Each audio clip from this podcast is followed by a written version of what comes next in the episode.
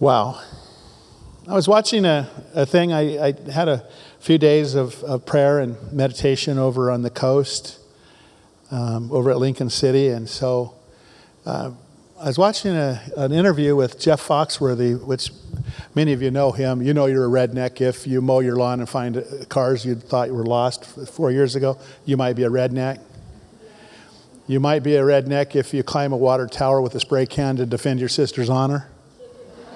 You might be a redneck if your mama gets in one or more fist fights per week at high school events, you know. And so Jeff put out a lot of clean comedy, but he's a very devout believer. And I think Jeff lives in Atlanta, and he has, he and another brother, they go and they have a Bible study for homeless guys every week. And so they're giving out. And so he had on Ravi Zacharias and Dennis Prager. Dennis Prager is an observant Jew. Ravi is one of the greatest thinkers in Christianity, just wonderful. And Ravi and Dennis are really close. And so they were asking at the end of this interview that I watched, and you can look it up on YouTube if you want to watch it. It was about an hour and 15 minutes. Just Google or just YouTube, Dennis Prager, Ravi Zacharias, Jeff Foxworthy, and it'll take you right to it. But they asked Dennis, they said, Dennis, with all the pressures coming on society, what gives you hope? And Dennis said, talking to young people and seeing the young people, how they're hearing these principles gives me hope. I like a bumper sticker that I saw a number of years ago. It said, every time a baby is born, God said there's a future. How many of you know it's easy to say, hey, it's all over, life is bad and it's going to get worse. Or, you know, the old song we used to sing years ago, life is filled with guns and wars. Everyone got trampled on the floor. Well, you know, could somebody actually win the game and not get trampled on the floor? How many of you really want to believe that God can do a great thing in your family? God can keep us all saved. God can keep us with a vision. And so if we hear what God has for us, it can be good for us. And we can touch the closest thing to immortality while being a mortal being. How many of you know there's a God? A. B. You're not him. That's a great awareness. A, there's a God. B, you're not him. But the Bible teaches that immortality in a mortal plane is by spreading your faith to people so that the faith lives on, the reproduction of disciples happens. Older people brought me to Jesus. Older people discipled me.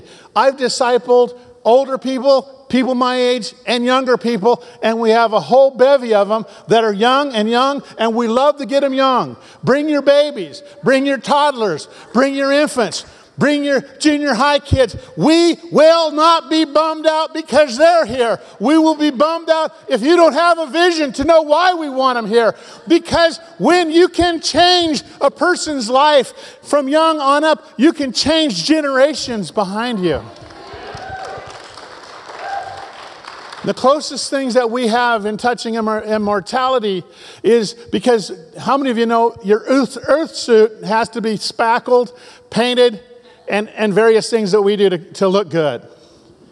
I mean, if you're a man and you actually listen to your wife, she'll say, no, I can't go shopping because I don't have my face on yet.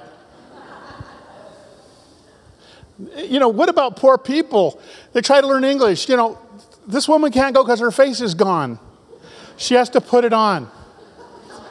The reason is because, see, our body, as Paul said, our body is perishing.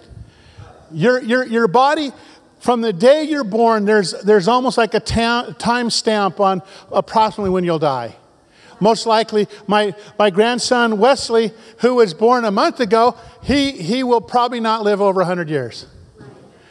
But guess what? Hopefully Wesley will be so touched by the pastoring that his mom and dad give him, so touched by the influence of all of us believers, that Wesley will get infected with raising his kids right and passing on the gospel. We can change the world if we'll understand that love is to help somebody else. It's to quit looking in the mirror, wondering about your own hair and nails. I wonder what people at my Connect group think of me. What should they think about you? You're a dirtbag. You should go to hell, but you've been saved by grace like the rest of us dirtbags. Let's get some fun back into dysfunctionalism. Did you have red meat for breakfast? I had an egg at the Dream Center thing and some oatmeal.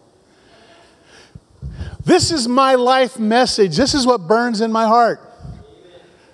Every day I live, I'm caught between heaven and hell to save families, to love families, to ask people to actually study your own children, actually know your own children. Well, I sure hope that somebody takes care of my kids. I don't know. I don't think anybody else in here was at the conception of my children, but I was. And if I was there to conceive them, I need to be there to watch those babies grow up and to love them. And if I get tired of caring for my kids, and 18 is not the cutoff date. Let me tell you, the cutoff date for quit loving your children and pastoring them is when you hit the flip-top box. When we put you in the casket, then you can quit loving the people that God's assigned to you. Until then, keep your eyes on your fries, or the McBurglar is going to come in and swipe them. Man, I am all full of preach today. I've got notes here, but God help me if I even get one or two of them down. We've been looking at a theme. I love my city. I love my church. I love my city. I love my church. Let me just say this. The church is universal. Everywhere where believers call on the name of the Lord and begin to practice the sacraments, faith is flourishing. Let me just say this. Contrary to what we're seeing in America, the church is spreading like crazy in China, Indonesia, Malaysia, Sri Lanka, India, all over the world. What the Lord said, that the knowledge of the Lord shall cover the earth as the water covers the sea. Let me just say this. We are not losing the game. We are facing a backslidden nation, but tough beans. We have our job assignment. But the church is spreading all over the world. And so we see that when we say, I love my church is Joy Christian Fellowship is my local assignment. This is the battalion, the troop I'm to work with.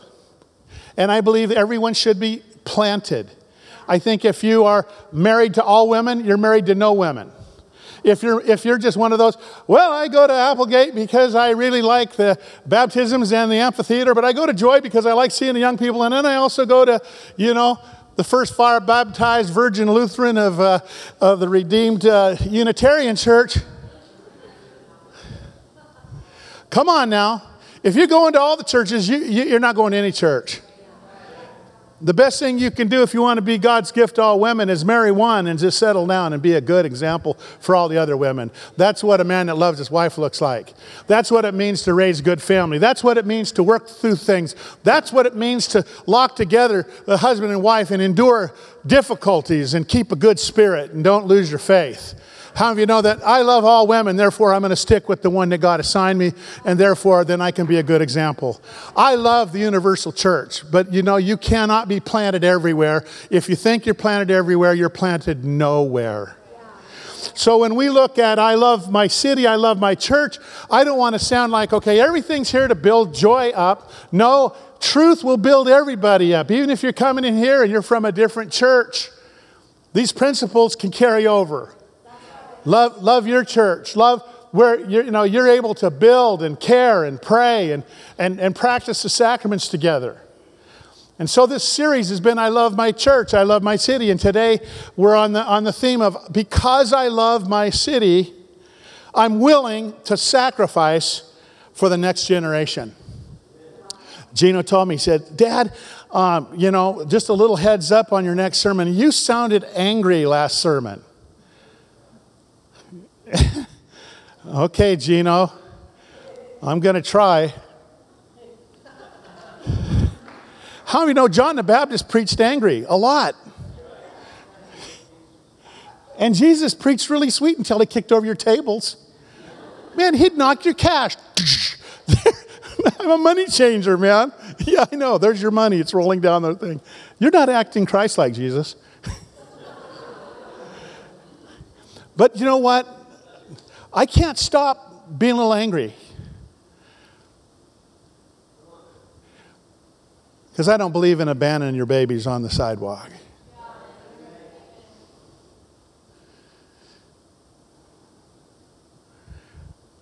Youth face something that is so terrible. So many people are strung out and addicted on self-worship. They forget they even have kids.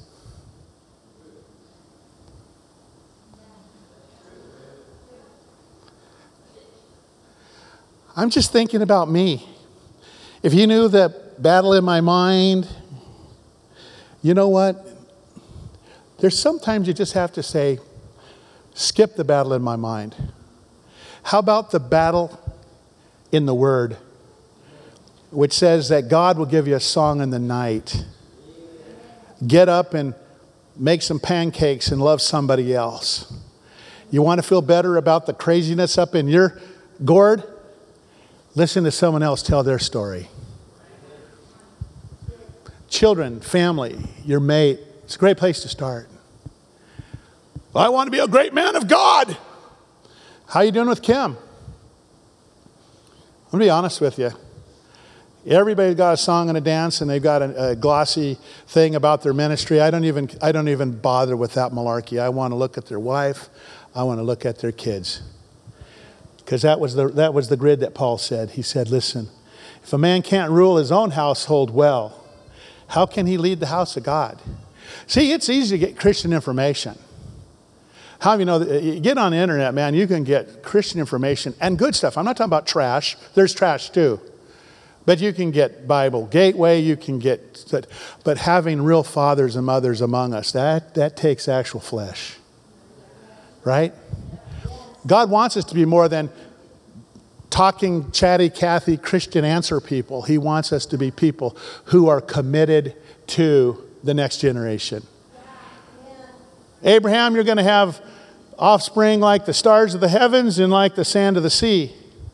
Stars of the heaven were going to be his spiritual offspring, which through Jesus Christ, the seed of Abraham, man, that family is going crazy. Let me tell you good news. There's going to be something better than even our dream team picnic with the Carolina, the Big Daddy Carolina sauce and pulled pork. There's going to be a marriage supper of the Lamb, and the good news is there won't be one chair empty.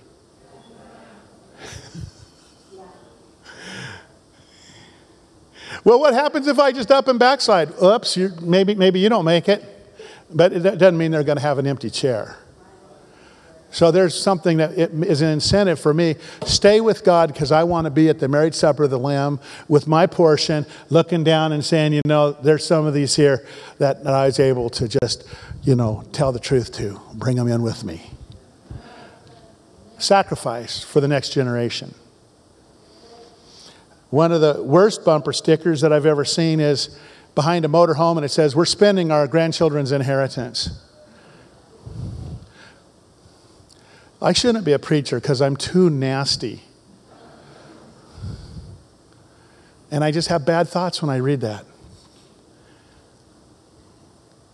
It's not even funny to me.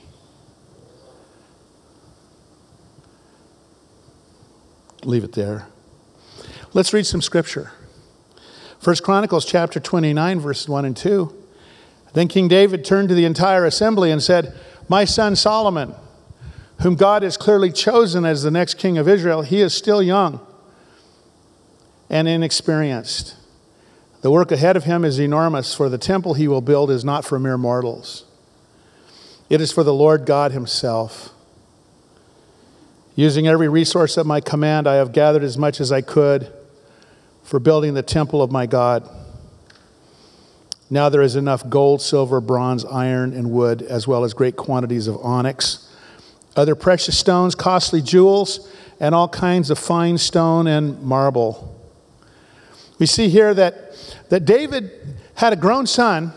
Solomon wasn't 17. He's grown. And his dad is not trying to mock him or humiliate him. But see, men of God, if they read Scripture and they actually catch it, are three-generation minimal people. There's this blessing will be upon you, this gift of the Holy Spirit will be upon you, your children, your children's children, and as many as the Lord our God will call. Three-generation is our operational blackboard at all times. Every decision that the Schmelzer household makes, we make it with three generations in mind. We bought timeshares, so that 100-year timeshares.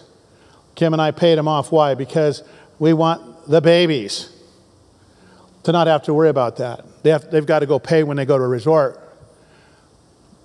Three generations in mind. We're living in a big old barn, all told about 4,000 square feet. So we huddled up and we said, well, we can charge ahead or we can retreat. A lot of guys at my age are trying to get out of ministry. Kim and I have made a decision. The battle wage is so strong that our vacation is going to come in a flip-top box. We are not looking to retreat. I will not be the senior pastor probably more than about 8 years because I'm already starting to mumble when I talk. I saw that in that announcement with Sasquatch behind me. I couldn't tell if that was Sasquatch or Don Turseff. They look so much alike, Gotcha, Donnie. Anyway, so what do we say? We said God gave us this big barn so we can use it for the glory of God.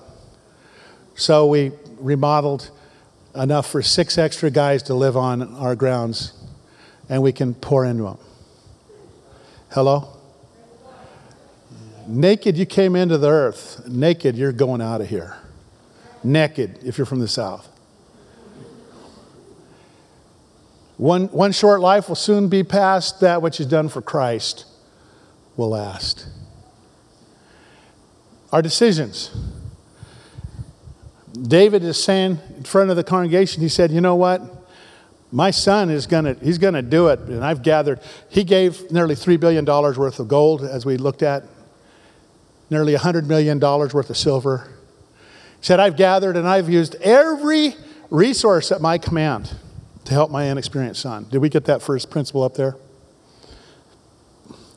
But that's not the only time in this scripture, in this chapter, where he's dealing with thinking about the next generation. Skipping down to verse 18 and 19 in David's prayer after they had rejoiced over the great offering that came in, not only the $3+ billion that he had given of resource, but all of a sudden his elders got up and they gave for the building of the temple.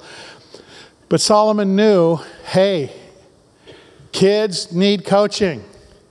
My son, he's inexperienced, and I've done everything I can do to put it out there for them. Kim and I realize this, that, that we may not leave a huge amount of money for the kids, but what we wanted to give them was a living inheritance. There's nothing like putting in principles of success and victory and optimism in your kids. That is a lot better than an extra $150,000. How many of you know, you can go through, one guy that we knew, he and his wife went through $2 million inheritance partying in 1 year. Boy, did they live large for a year. Okay, then they got saved, in which they did. Had some sense. So the thing is, if you put value into your people, then even if they don't end up with a big cash payout, they've got a life payout, which then becomes exponential through the generations. David is praying here in 1 Chronicles 29:18. He said, O Lord, the God of our ancestors, Abraham, Isaac, and Israel, 3 generations, Make your people always want to obey you. David, you weren't really getting caught up in how much money you gave. You weren't even saying it was all about you. We know that in your prayer before God stopped you and said, David, I see your heart to build me a house, but I'm going to have your son do it. The David, because you care for my house, I'm going to get up in your household.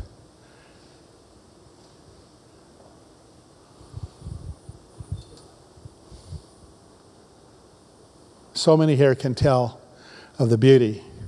Miguel and Rosa, kids, you guys gave your heart to the Lord. And he said, hey, Zaius, you love my house, I love yours. David, you love my house, I'm going to give you a house that'll be a perpetual reigning. Jesus is the son of David. David's dynasty is permanent. And here's David. This is why I think God can give someone a permanent.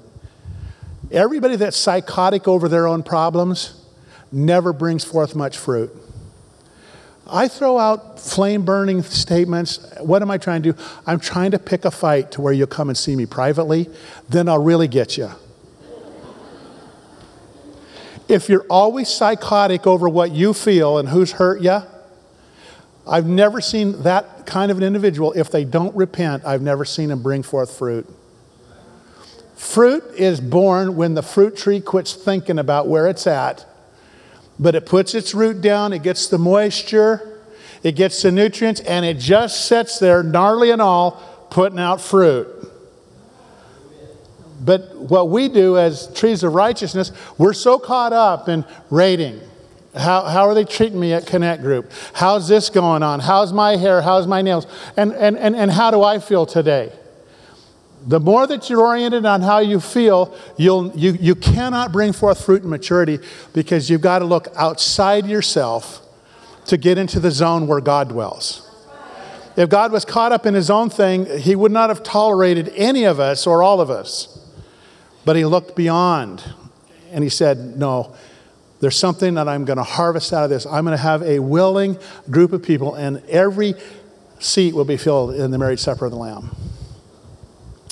And so David is praying, make your people always want to obey you. See to it that their love for you never changes.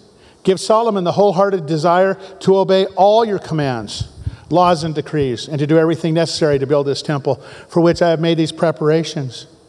See, he's praying that Solomon would be spiritually dialed in.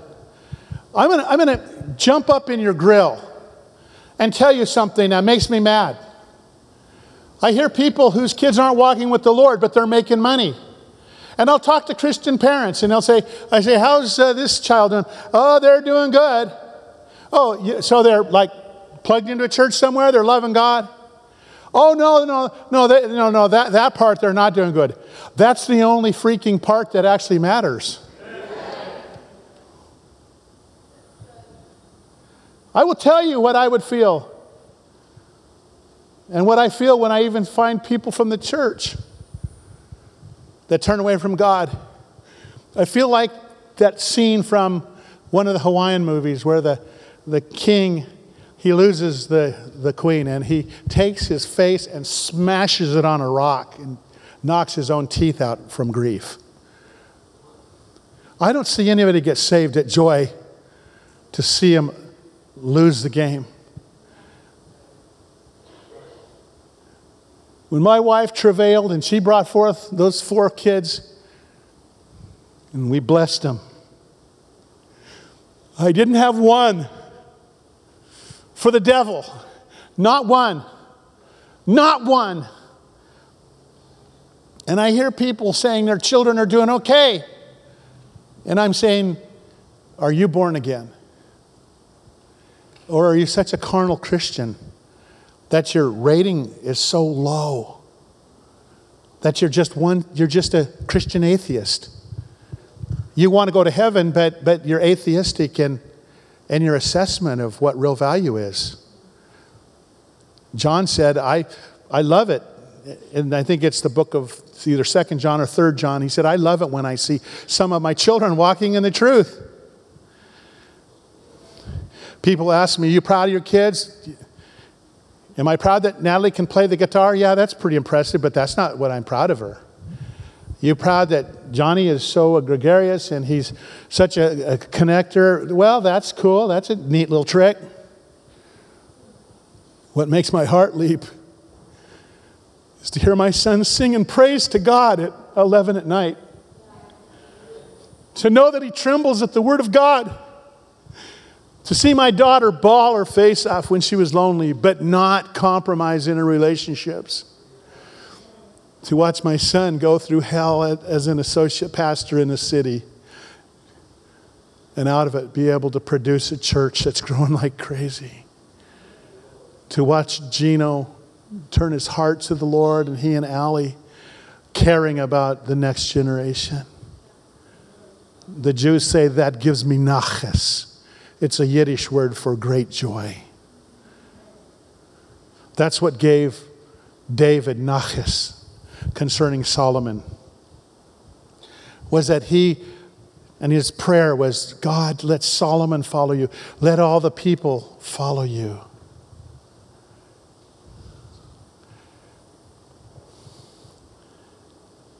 How many of you know if we had these priorities, it would change the way we prayed? Well, you know, like bring female or male in due season. Let me tell you something. Can I tell you when the due season is? Today. Yesterday's even better. Do never get happy when your kids are not walking with God. Pray. Seek God. Number two. So the first principle is that David said, I've used every resource at my command to help my inexperienced son. Kim and I, we locked and loaded. We said, pioneering a church and raising kids, we had to be skillful at times to make a church event look like a complete party and a vacation. And it worked. They all like to be at youth camp still. We found out we could go, and we could go to Medford Oaks when we were nearly broke, and we could sit out there and go to the swimming pool and act like we're having as much fun as Disneyland. It's not how much money you have. It's what's your heart, what's your purpose, and what you do with the next generation. And are you sacrificing? If you look at our living, you know, next generation's where my money is, my extra giving. It's towards Circle Youth. It's towards reaching young people. We made a decision that we were going to go after youth generation, who incidentally, in case you guys don't know it, you're not the biggest givers here. And you break things, turkeys. We made a decision to go after young people for the kingdom's sake and not go after the money. Not just produce another baby boomer age church. We went after the next generation. Where do we learn that from? We learned it from the Father. We learned it from David. That you use your resources to reach the next generation. Number two, children and believers arrive inexperienced. 1 Peter chapter 2, verses 2 and 3 says, like newborn babes, you must crave pure spiritual milk so that you will grow into a full experience of salvation. Cry out for this nourishment now that you have had a taste of the Lord's kindness, or you've tasted that the Lord is good. You know, sometimes folks don't want to put up with other people. Well, you know, they're immature. Duh. You know, have you ever been a babysitter? Usually it's very, very inexperienced and immature people. Otherwise, you wouldn't be paid to be a babysitter.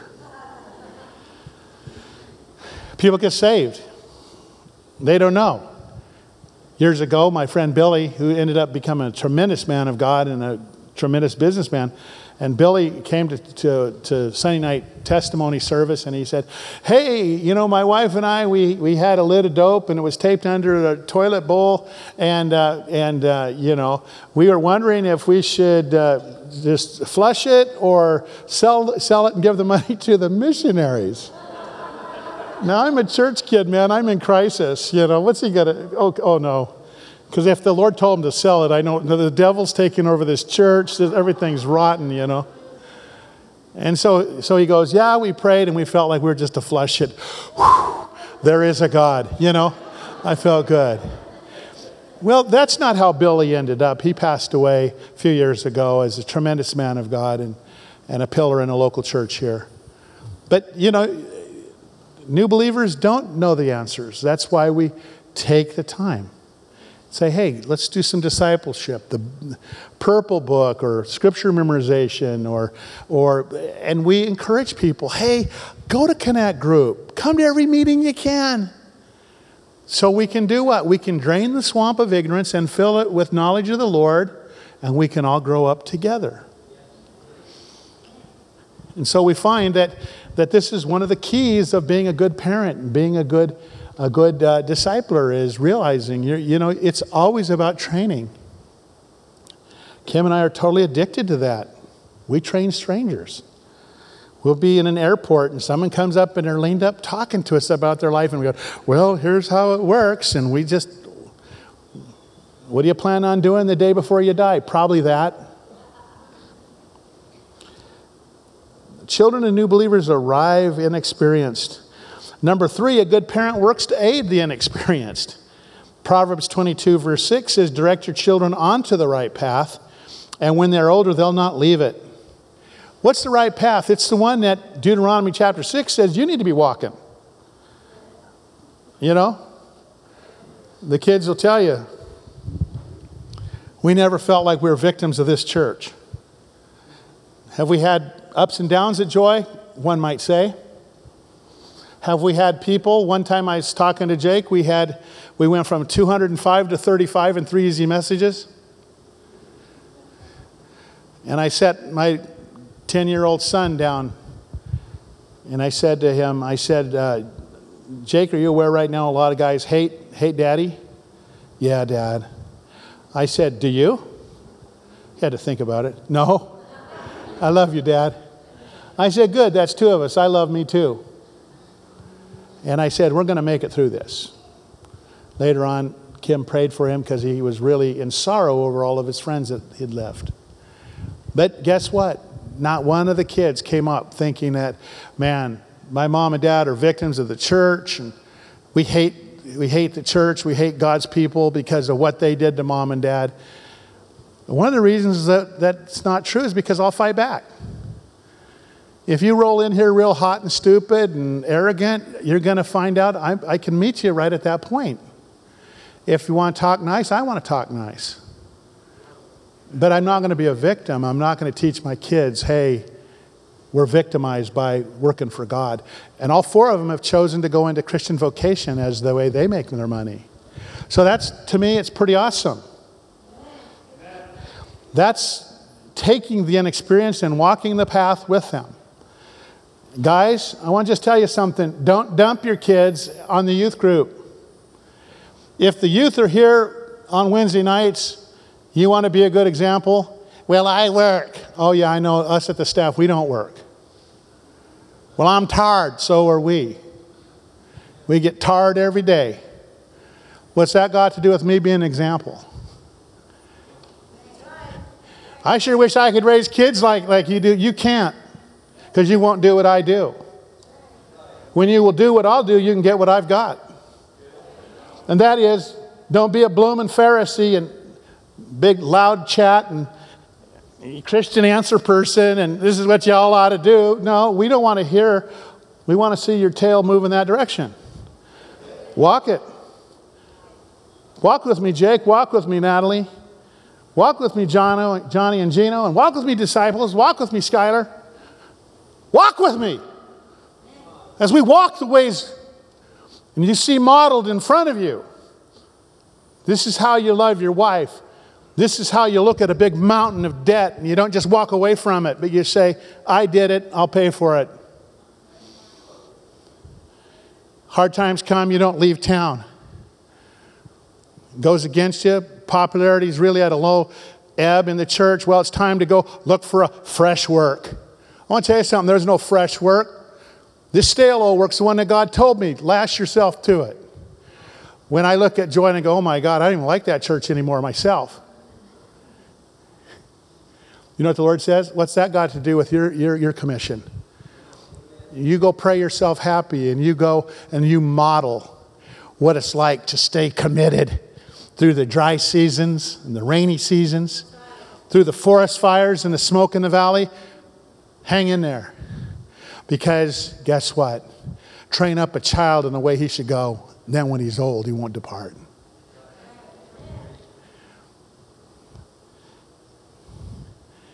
The kids just didn't see quitters. They saw cussers. That was me. Screamer. Man, I can just holler about stuff. Ah! I'm not going to quit. Now, some of you can relate to that. That's your personality. You're going through a hard time, you're like, ah! Did they lose their mind? No, they're just working it out. Just working it out. How do you know it's okay sometimes? Bring your complaint before the Lord. Do you know what complaint means? Complaint. What's bugging you? Lord, we got to talk this out. Lord, I'm so mad at you, I could quit. I did that one time to the Lord, and I heard him chuckle. Where would you go? I said, you're right, Father. I can't go anywhere. I thought it was nice to shake you up a little bit, though. Oh, yeah. I haven't heard that one before. Anyway. Is this making sense? Amen. Number 4, a good parent doesn't humiliate or ignore the child, but attends to them where they're at. Talk to your children. One size doesn't fit all for your children.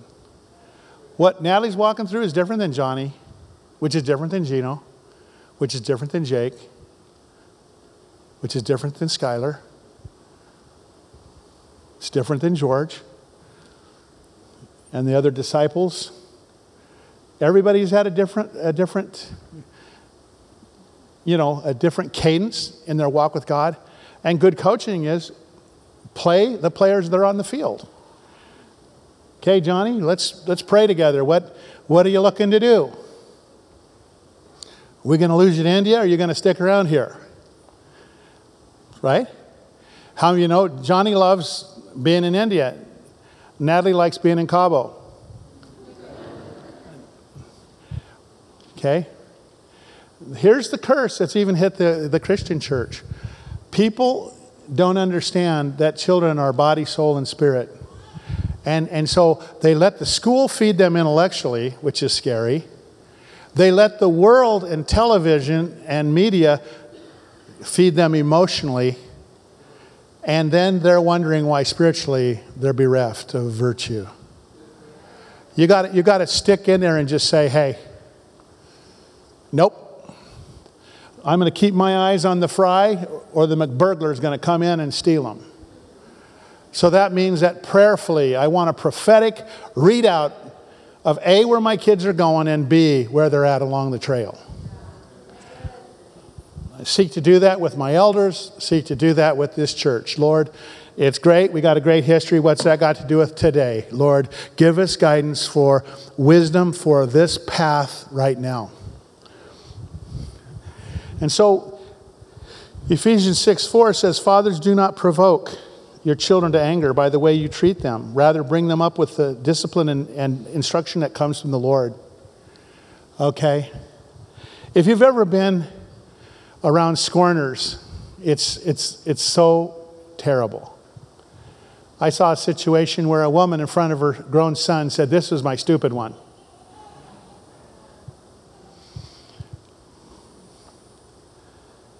I don't want to tell you what I wanted to say. But it would sound something like this. No, I think I'm talking to the stupid one. You don't tear someone down. We're all different. Some people are really gifted in certain things and they're not gifted in others. And guess what? The love of God says, as a parent, pastor and love for the virtue that God's placing in. I wanted to hear, and Kim wanted to hear, what God's positive plan for the children was. And we didn't sweat the fact that maturity takes time. I'm going to finish in a hurry here. I'm just caught up in all this, you know.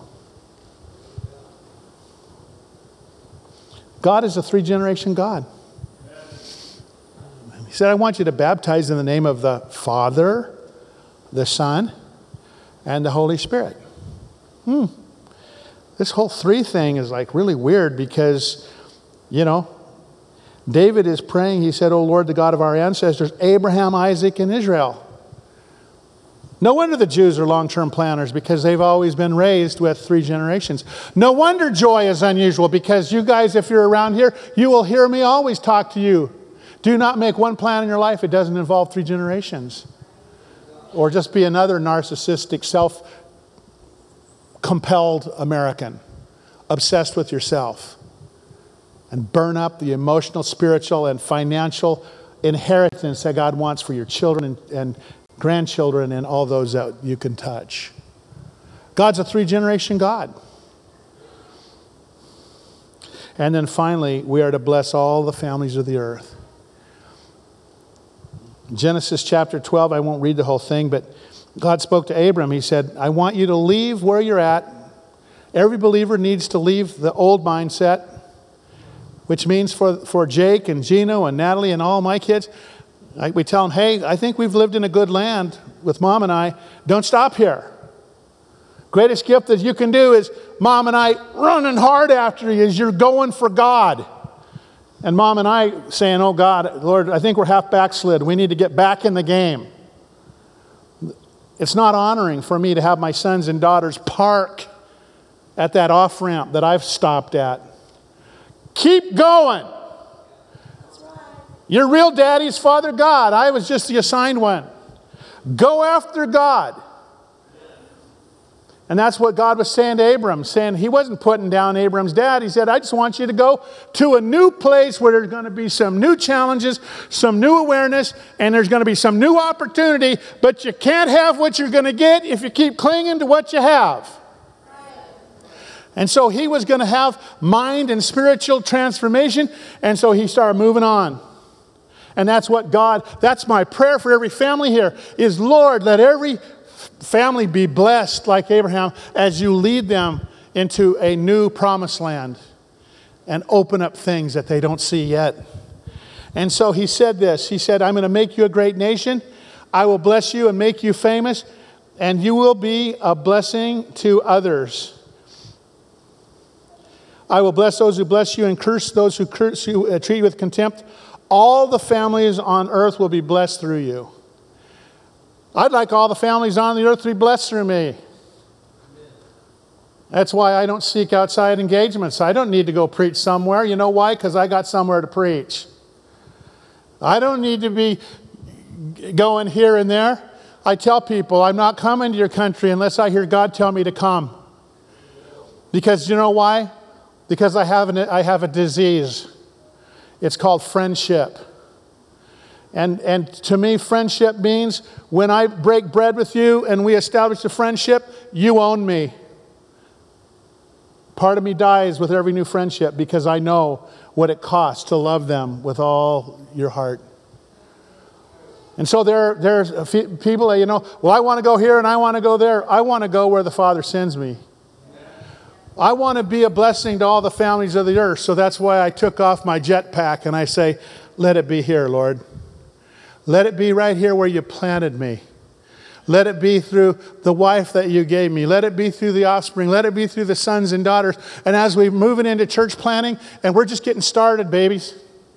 This thing's going to get crazy up in here. Yeah. We're going to plant churches all over. And our churches that we plant are going to be doing the same. But I'll tell you what, it never happens when you got your eyes on the earth and you neglect your home. Work it out at home.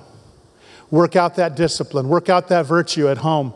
And so Abraham was told, all the families on the earth will be blessed through you. And many people think, well, that means that that was cool for Abraham. Well, you're not off the hook. Galatians chapter 3:29 says, and now that you belong to Christ, you are the true children of Abraham. You are his heirs. And God's promise to Abraham belongs to you. Let me just put it in clear terms. Luke, for you and Emily, you and Christ, oh my gosh, do you realize the weight of this? Dude, you just thought you were going to play bass, look pretty. There's more to it. You're offspring of Abraham. And for you and Emily, you've got to be aware this whole earth depends on you walking in God's grace and blessing. And as you bleed out that virtue, all the families receive the rain. How many of you know that our collective prayers and intercession are watering nations that are drier than cracker juice right now? Your obedience in Medford is changing people in Afghanistan. You say, well, I don't even have any tie there. Your prayers go up into the mix in the heavens. How many of you say, man, I was going to go pay for DNA.com, but I know what my heritage is. I'm a child of Abraham. And that promise that all the families of the earth would be blessed through him is yours. That's your mandate. Okay, it's time to finish. I know you're saying, please keep on going. That ache in my stomach, and I know the Baptists are at Burger Wampum, and they're getting that big old double juicy bacon and cheeseburger in front of me. But good news, In-N-Out has a lot of food left. Okay. The conclusion. What we instill in our children will be the foundation upon which they build their future.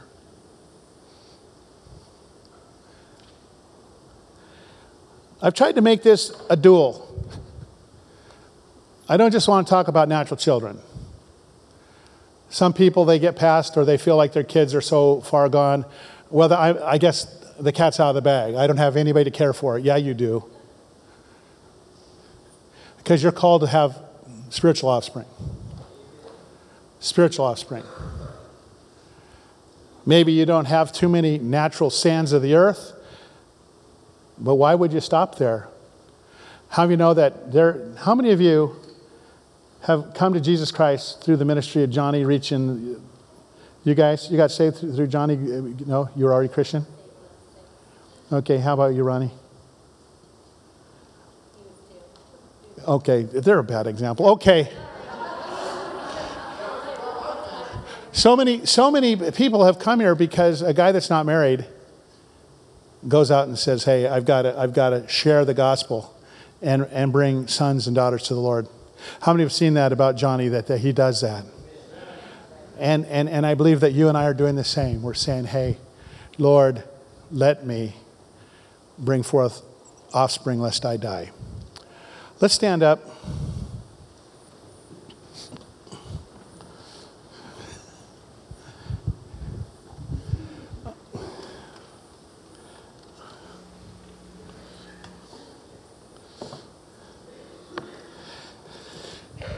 Anytime that you preach a message like this, most every family has some prodigals.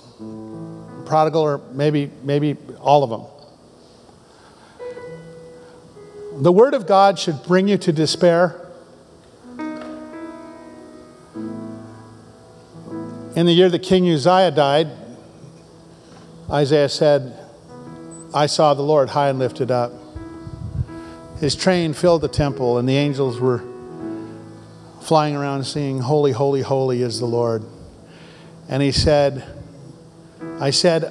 I'm a man of unclean lips, and I dwell in the land of people of unclean lips. The Word of God many times deconstructs, absolutely makes you feel chastened, hopeless, and then it constructs. Many churches today never work on the deconstruction, and therefore the foundations remain faulty. You have to undo the wrong to get the right. The very heart of what I'm teaching today, and I don't know if it was clear or muddy, is that if you're always about you, you've missed the foundation of Christianity.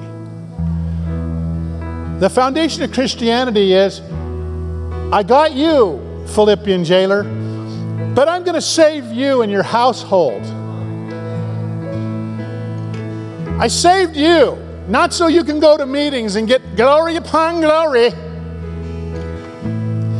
But I got you in the glory cloud so you can leave the glory cloud and get where it's naughty and loud. And you can share with people that Jesus is a way out. You're dealing with spiritually blind and deaf people. And you preach the gospel in that pack and you don't know who's going to hear, but God opens ears and He opens eyes. And you'll find that people you never think would come to Christ are the ones that say, I need God. I'm in. I need God. We are so tempted as American Christians to make everything about our personal blessing that we forget we're blessed to bless others. That if you want to look at your witness, look at your children, if you've got prodigals, every day that you talk to them, you don't have to tell them, you know, you're not right with God, but you need to have a testimony of what God is doing, and keep talking to them about the goodness of the Lord. And watch this, never give energy to the devil by a demonic prophecy that says they're doing okay. Anybody listen to me? Do not demonically prophesy over your children that are wayward and prophesy they're doing well. They're doing hellishly. The only people doing well are those that tremble at the Word of God and are seeking the will of God. Not just because they got a new car, they're doing okay. Not just because they got a pay raise, are they doing okay? They're not doing okay. What will it profit a man if he gains the world but loses his own soul? For what will he exchange for his soul? I want to tell you something. These dead billionaires have none of their money with them. And so this morning, as I'm finishing, and I will finish, let's bow our heads and close our eyes. The way to life comes through faith in Jesus Christ. Maybe you're here today and you thought, well, I've been doing pretty good. I kind of think some God thoughts from time to time. And I'm here to be a good friend to you and say, that's not enough. You've got to make Jesus Christ your Lord. You've got to acknowledge the death, the resurrection, and the payment of what Jesus has done for you. That God did the heavy lifting to bring you to Himself. Jesus died to take away your sins, and that will never be automatically applied. It is voice activated by someone calling on the name of the Lord and saying, God, I need to be saved. I need you, Father, to take away my sins. I believe in Jesus. If you're here today and you say, Pastor, I want to get right with God. I want to have that gift package of God in my life. If you're here today and you'd like to join the kingdom of God and you'd like Jesus to take away your sins and make you a new believer in Christ, or maybe you've been walking so wayward, you're backslidden and you'd like to come home to God, start raising your hands. I want to just pray with you and we'll pray together. If you're here today and you've not made Jesus Lord, who's the most dangerous? The religious people who think that good works makes you right with God. No, you must be born again. You must have a change from the inside that causes you to yearn for God. Not just ascribing to religious actions, but there's something about being born of God that's unique. Last call. If you're here and you say, man, I want in, raise your hands. If you are scared to raise your hand, I just want you to know wherever you call on the name of the Lord, you'll be able to receive His forgiveness and His grace. Now for the rest of us, you can open up your eyes for a minute. We're going to pray and end the meeting. How many of you think I failed Gino's test? I kind of sounded real invested in this, huh? Emotionally? Okay. I preached angry, right? It sounded like I'm angry? Not angry at anybody. I like to win the game. You guys copping an attitude against the devil and taking your babies with you. I won't be around to see it, but the greatest thing that I could ever hear, if God would allow me to come back is to come back in 3 or 4 generations and see different ones saying, "Old man Kelly, he modeled. We became a new generation of Kellys because of our great-grandpa, Schuyler. He and great-grandma, they loved God. They're a little rigid." When we tried to come up with fancy new alternatives to Christianity, the old man wouldn't break serve. Now there's a multitude of us. We still believe like Jeremiah 35, the sons of Rechab. This is what we do. This is what Kelly's look like. This is what Willis's look like. This is what Schmelzer's look like. That's what I'm trying to give you. That's what I'm trying to get in your head. But you got to want it. You got to fight for it. You can't lie lies. When your kids aren't walking with God, act like it's all okay. It's not okay. Unless going to hell's okay with you, at which point you and I have no business together. We're from different planets. Because to me, loving someone is not just to see them prosper financially, but to see them prosper spiritually in every other area. Could we lift up our hands? Let's ask the Lord for some help. Lord, we need your help today. You can cry out with me. Father, we want to be good examples for disciples. We want to be good examples for our children. Lord, we're in a society that's looking for people to step up with a plan. And Lord, your plan is the plan that they need. Lord, I pray you'd pour out your Holy Spirit. Today I didn't feel that warm, frothy, lovey kind of a feeling, but I felt passion and zeal for your house. Lord, because this is the temple of the living God, are the people. I pray, Lord, we'd get the dirt out of the temple.